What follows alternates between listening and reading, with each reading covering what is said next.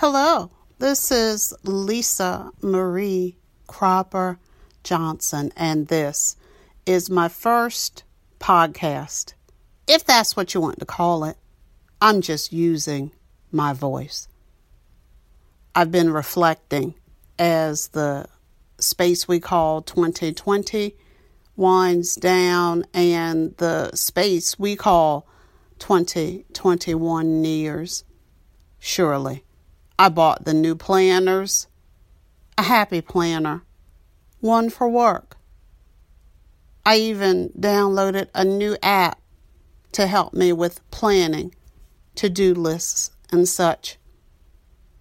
God knows the plans He has for us.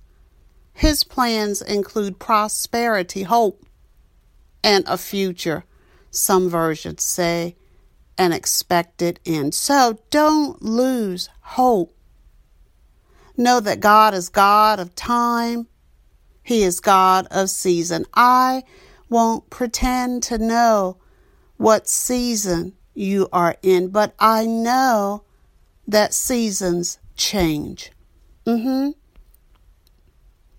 I'm in a new season, and it has everything yet nothing to do with the flipping of a calendar.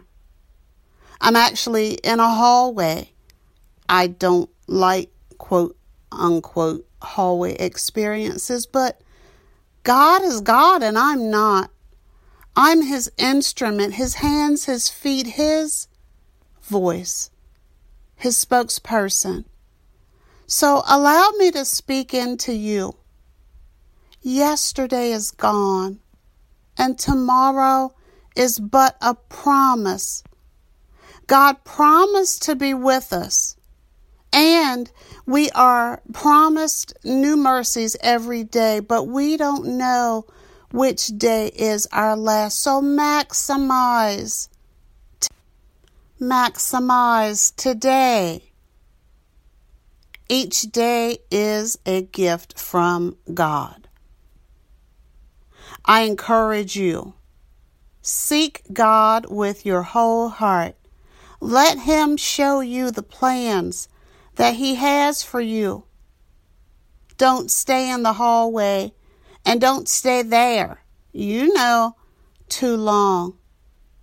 Some of us are behind God's schedule. Some of us are ahead of God's schedule. That means we're walking, living in His permissive will. God has a perfect will for your life. Yes, He does. I seek His perfect will. And that's what I want for you, beloved.